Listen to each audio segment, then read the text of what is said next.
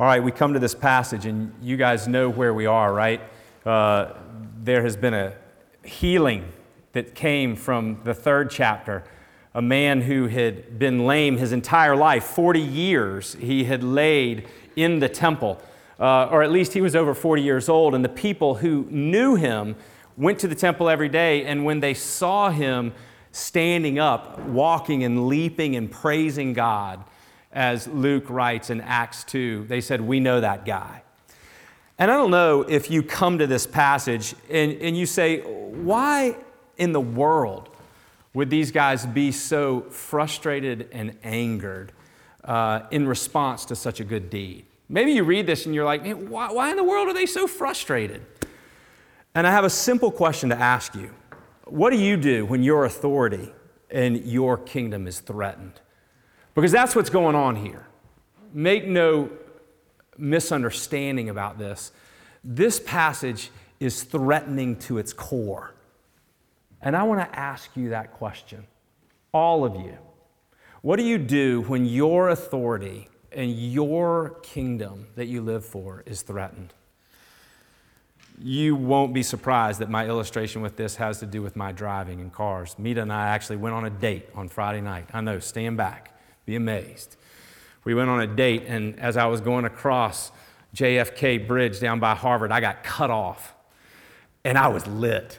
And Mita was like, what is your problem? And I thought, man, if I just had the Cruiser, it's a bigger car than this minivan. And Mita was like, what would you do? And I was like, I want to hit him in the bumper. And she was like, oh, that would be a smart thing to do, especially in the car that you love. And I was like, yes, but he cut me off. He didn't do what he was supposed to do. And immediately I discovered I have this idea of my own kingdom. And oftentimes in America, that exists within our car. You don't believe me? Look how many of you drive with no one else in your car. It's your kingdom, isn't it? Got the radio the way you like it, the temperature the way you like it, your cups fit exactly where they're supposed to, right? It's your kingdom. What do you do when your kingdom is threatened? Because that's actually what's going on here, and I want you to see this. This is glorious. Because if we can see this, we can begin to understand what's offered in the person of Christ. What do you do when your kingdom, your authority is threatened? I want you to know something. And I want to tell you this because I love you. Jesus has come to threaten your kingdom. He has come to usurp your authority. And it's all right here in this passage. Look at it with me, if you will. We're on page, what did she say, 911 of those blue pew Bibles. So turn there with me, if you will. You know that Peter and John were explaining this amazing miracle, the lame man who was walking. And they were saying, look, this is done by Jesus, the power of Christ. He's the risen and he's the reigning Messiah. And because of him, death has been crushed. And the grand reversal has begun, restoration of all things. That's what they tell him.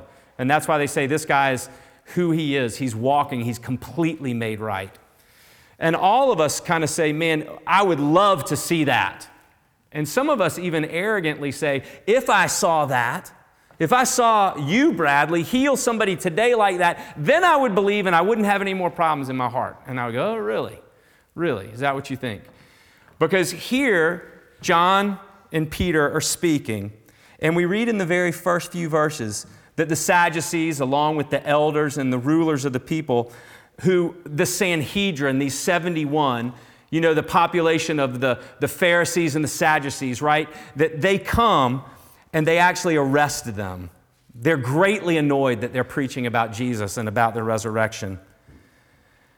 And right away, you begin to think, maybe this movement of God's kingdom, this hope of Jesus having been raised from the dead and exalted to the right hand of the Father, maybe it's going to die before it even gets started.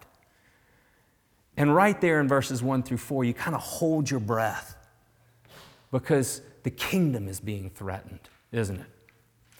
And what do you see in verses 5-12? What I think you see is the unfolding of what Luke wants us to see as he writes this section, that the question of authority is on the line. The question that I asked you before, what do you do when your authority and your kingdom is threatened? Look at what happens here in verse 5. And on the next day, their rulers and elders and scribes gathered together in Jerusalem with Annas the high priest and Caiaphas and John and Alexander and all who were of the high priestly family. This is everybody. This is likely over 100 people strong that have gathered together, and they've drug in Peter and John, and they are going to ask them by whose authority they do this. What does that make you think of? You know that Peter's only been to one of these councils before, and it happened about 2 months prior. Do you remember where it was? You remember it was in the high priest's courthouse and his courtyard? Do you remember what Peter did at that place, at that time? Do you remember how he sat around the fire and this little servant girl looked at him and she goes, "I know you." And he goes, "No, you don't." And someone else says, "Oh, I do know you. You were with Jesus." And he goes, "No, I wasn't." And a third time someone says, "I know that you were with Jesus." And he cursed. And he said, "I don't even know him." And now we have Peter and John before this council again. And if your mind is like my mind, your mind runs to that day and you go, how's he going to handle it today? How's he going to answer it? And they stand before him. And they bring him into their presence. And right there in verse 7, they say, by what power and by what name did you do this? And we, with bated breath, wonder, is he going to make it? Is he going to answer the right way? And I want you to know that's not what Peter thinks about. It's not what he thinks about at all. He thinks about when Jesus was asked the same question, because he was there. Now, I'll give you a second to figure out where Luke 20 is. It's a few pages back, and you can flip to it, but we're going to talk about it in just a minute. But listen to what happens with Peter here.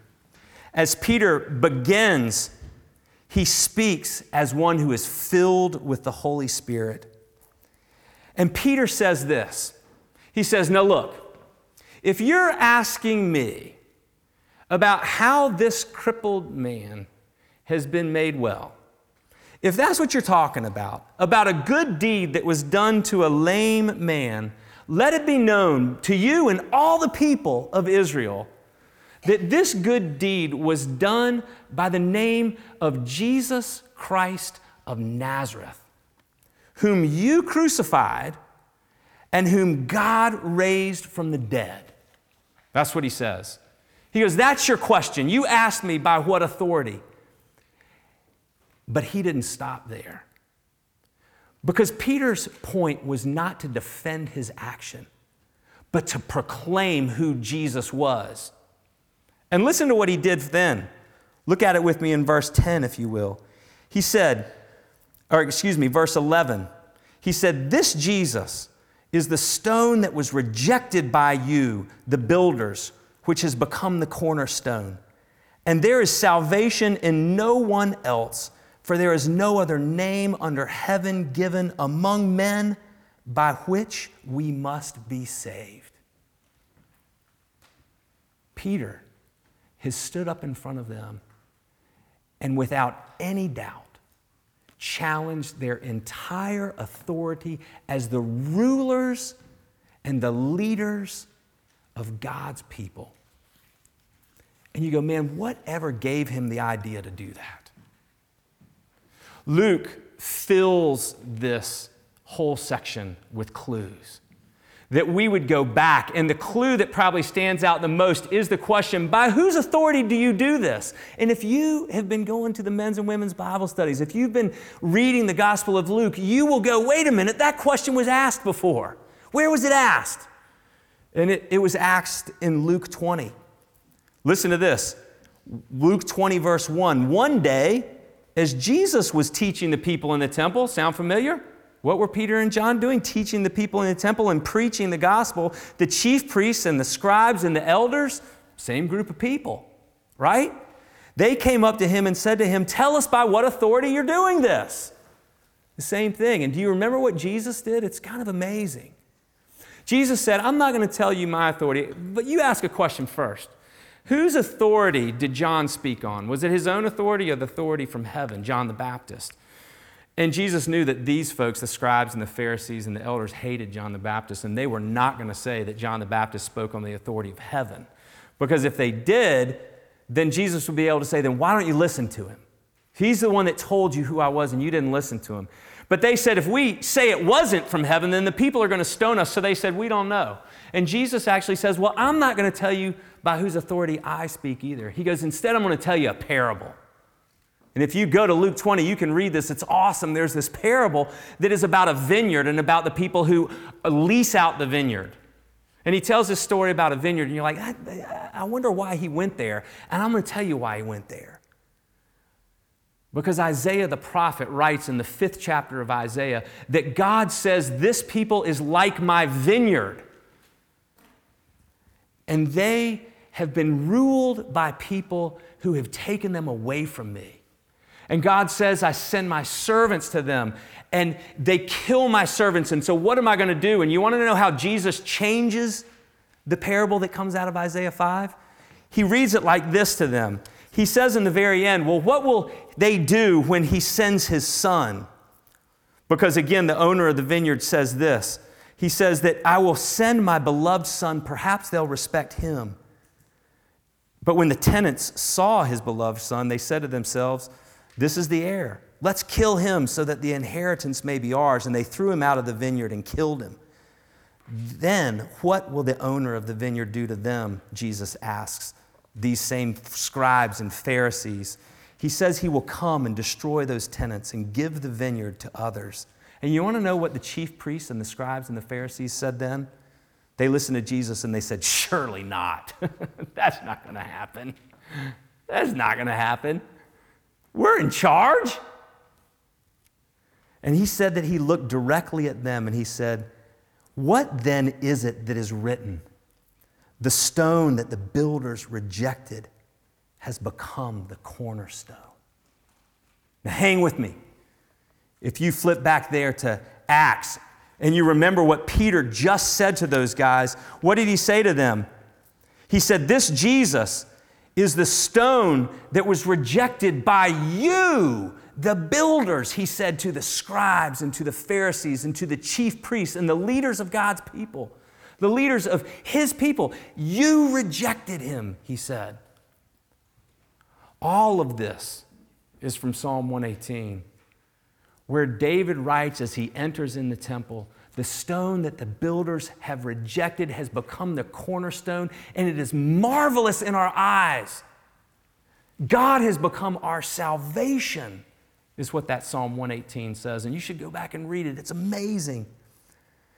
And Peter, remembering that story of when they asked Jesus about what authority he spoke in, he went straight back there.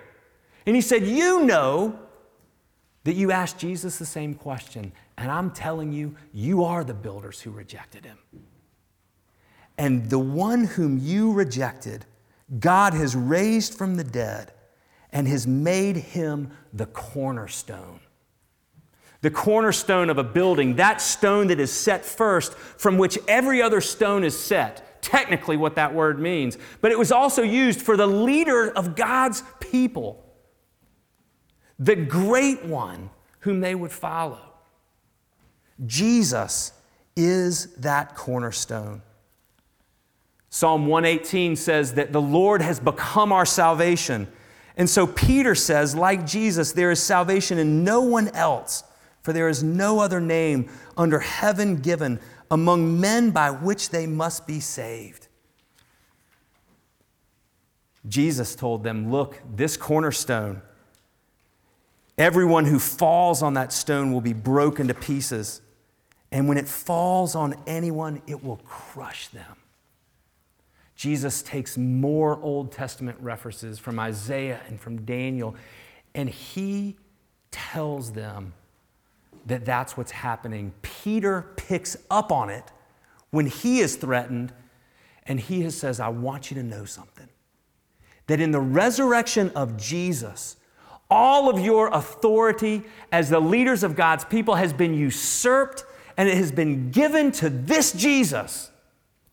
He holds all authority. He's the cornerstone. And there's no other name under heaven by which anyone should be saved. You see how threatening this is. We see the response of them next. And again, the question that I asked you is, what do you do when your authority and your kingdom is threatened?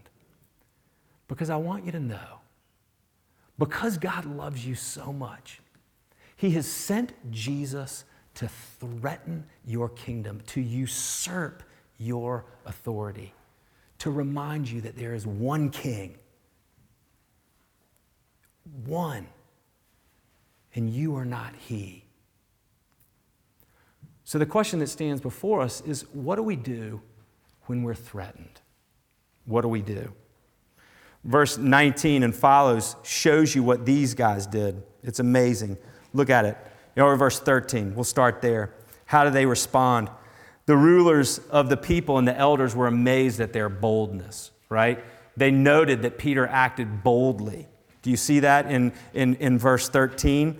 And they perceived that even though there was boldness, that they were uneducated, that they were common men, that they were outsiders, that they didn't belong. I think as a Southerner, you got to love this passage, right? You got to love the accent, because again, Peter would have had a Galilean accent, and they would have known, you don't belong here. You're not educated.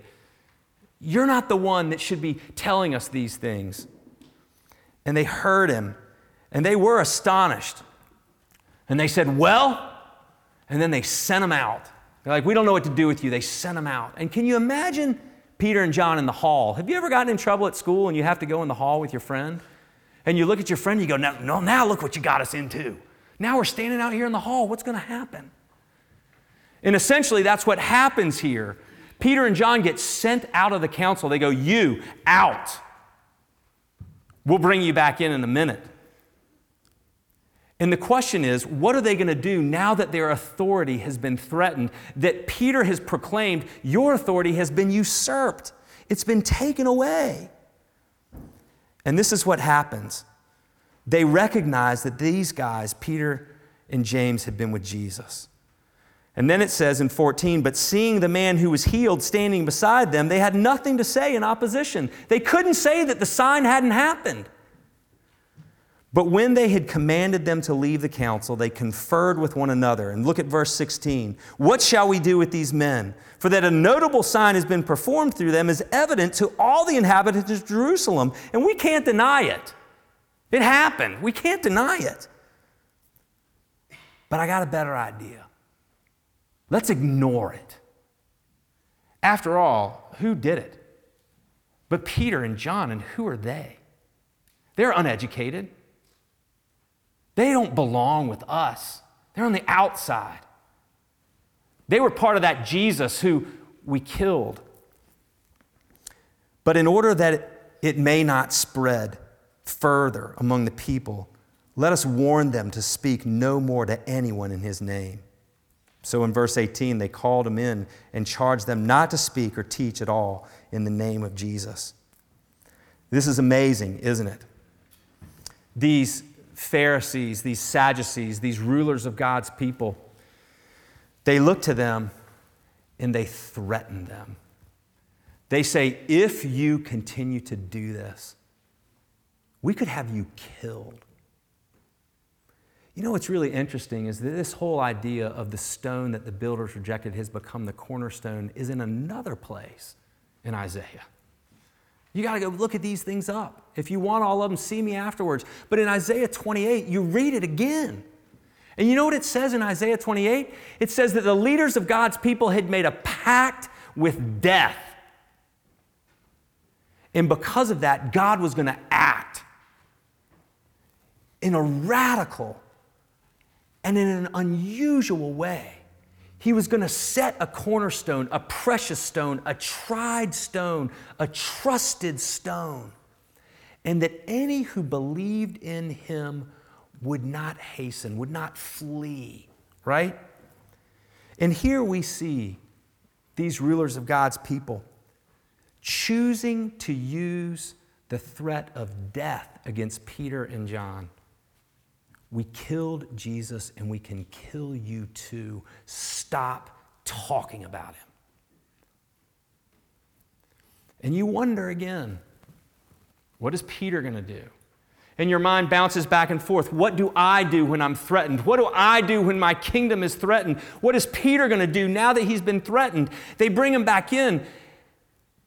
And that passage says, those who believe in God's cornerstone in Isaiah 28 will not flee. And what does Peter do? He calls him back in, and in verse 19, but Peter and John answered them, whether it is right in the sight of God to listen to you rather than to God, you must judge.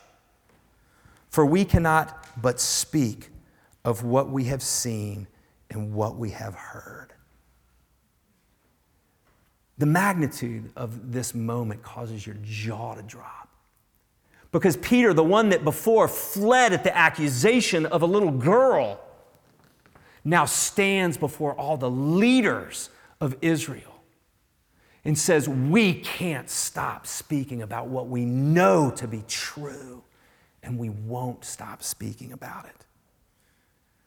This is amazing.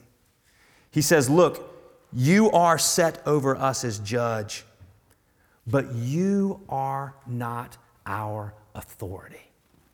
We answer to another authority, and that authority is the risen and the reigning Christ. And he has usurped your authority. God has taken it from you and given it to another, Christ. Then they go and they meet their friends. Imagine what that was like. Your friends are like, wait, you're here? You were arrested? You stood before the Sanhedrin? Those are the guys that killed Jesus and you're back here? What did you say? And John goes, you're not going to believe what Peter said. Peter said that they were the builders who rejected the cornerstone and that there's no other name under heaven by which they should be saved. And they looked at Peter and they said, what? You said what?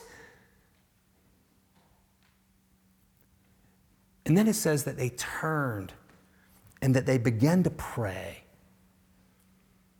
And the very first word of their prayer is written right there in verse 24, Sovereign Lord.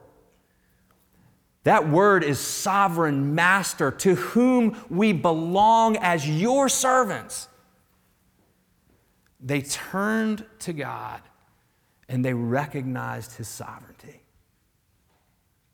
That's what they did when they were threatened. They stood up and they said, no, we have one authority, Jesus Christ, risen and reigning at the right hand of God. And they looked and they used this verse out of Psalm 2. This verse that says, why did the Gentiles rage and the peoples plot in vain? The kings of the earth set themselves and the rulers were gathered together against the Lord and against his anointed, which means against his Christ. And then they, in the next few verses, go, oh, we know who the Gentiles are. We know who the king was. We know who the rulers of the people are, and we know the people. This is what's unfolded in the life of Christ. And they say, everything that your hand, God, determined it would happen has happened. They said, you are sovereign. And so when they threaten your kingdom and they threaten us, you're in charge. And they simply said, will you see their threats? Will you make us bold? And will you continue to pour out your healing power as your kingdom advances? What do you do when your authority in your kingdom is challenged? Because make no doubt, you guys are not the leaders of Israel. But each of us has our hearts that say, I may not be the leader of a great people, but I at least lead my life, and I'm in charge. What do you do at that threat? The threat that is actually an invitation that says, come and entrust yourself to the risen and the reigning Christ. because Jesus is the authority and the source of a new way of living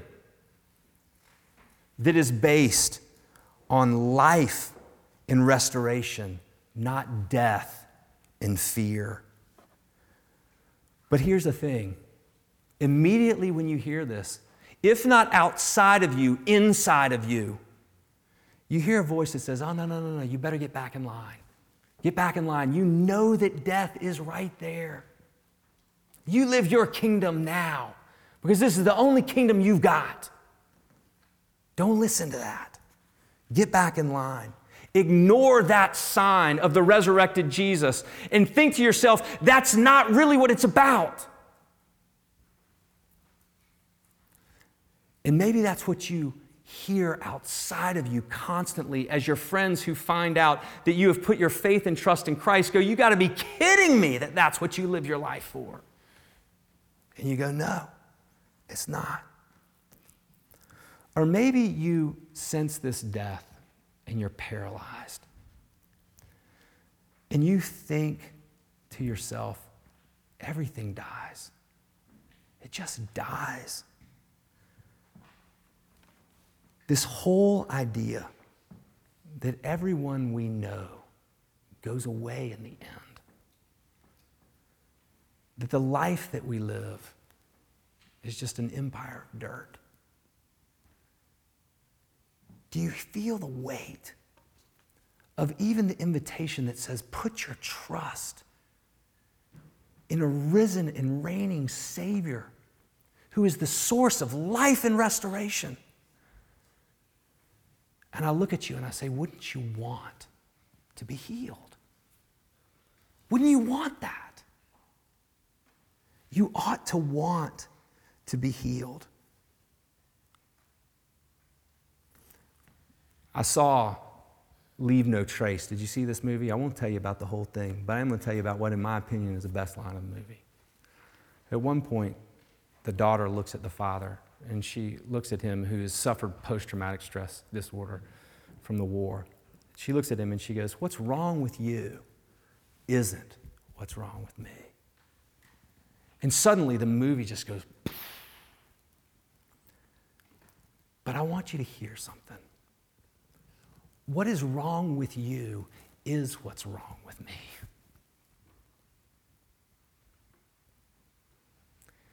We are convinced that we are our own kings. And if you've never bowed your knee to Christ, this passage exalts him as the risen and the reigning Christ. And the invitation is to you. Will you bow your knee before him? What about if you're already a Christian? What do you do with this passage? Do you just stand beside it and go, yeah, yeah? Well, partly yes. Partly I want you to be excited again and say, look, this sign of this leper being cleansed, this lame guy being healed and brought to life is something we ought to get excited about. But you know something? I want you to know that a larger miracle happened there.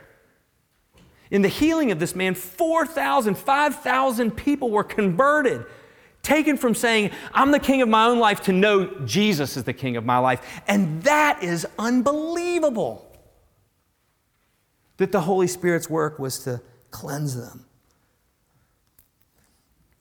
What do you do as a believer after you celebrate? Where do we get that boldness? Boldness to proclaim. How about prayer? That's associated around a sovereign God who has everything in his hands. Have you been here so long, struggling so hard, that now you just feel muted?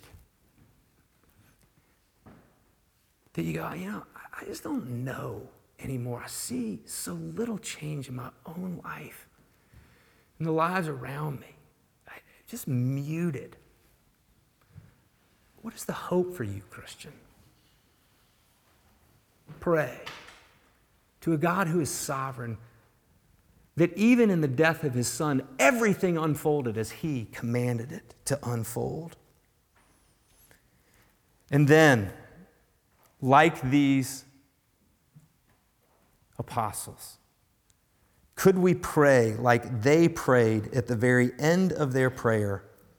And now, Lord, look upon their threats and grant your servants to continue to speak your word with boldness while you stretch out your hand to heal. And signs and wonders are proclaimed through the name of your holy servant, Jesus. We ought to desire to live our life of mercy, because it is a greater miracle than a lame man who will walk for a few more years than he dies, than for God to change the hearts of self-centered people and erect his King, Jesus Christ, in that heart. That's more amazing. A life of selfless sacrifice is more amazing. We learned a phrase while we've been here, the question of whether or not something moves the meter or not in your life. You know, whether you spend with money, with resources, with time, and you kind of go, if I spend this, does it move the meter? Maybe in some of your households, spending $20 moves the meter, and you're like, got to be careful. $100 moves the meter. You know what I'm saying? The idea of the meter moving, right? But if Jesus is the source of a new way of life that is based on life and restoration, eternal life, I can look at you, Christian, and go, nothing moves your meter. No amount of sacrifice moves your meter, because you have eternal life. Don't live according to death. Live according to life. An indestructible life. The life of Jesus. Listen to how Peter talks about it when he writes, as I close, just by reading this to you. In 1 Peter 2, he says, and you come to him, Jesus, a living stone rejected by men, but in the sight of God chosen and precious. You yourselves, like living stones, are being built up as a spiritual house to be a holy priesthood, to offer spiritual sacrifices acceptable to God through Jesus Christ. For it stands in Scripture, behold, I am laying in Zion a stone, a cornerstone, chosen and precious, and whoever believes in him will not be put to shame. So the honor is for you who believe, but for those who do not believe, the stone that the builder rejected has become the cornerstone, a stone of stumbling and a stone of offense. They stumble because they disobey the word as they are destined to. But you, Christians, are a chosen race, a royal priesthood, a holy nation, a people for his own possession, that you may proclaim the excellencies of him who called you out of darkness into his marvelous light. Once you were not a people, but now you are God's people. Once you had not received mercy, but now you have received mercy. Let's pray.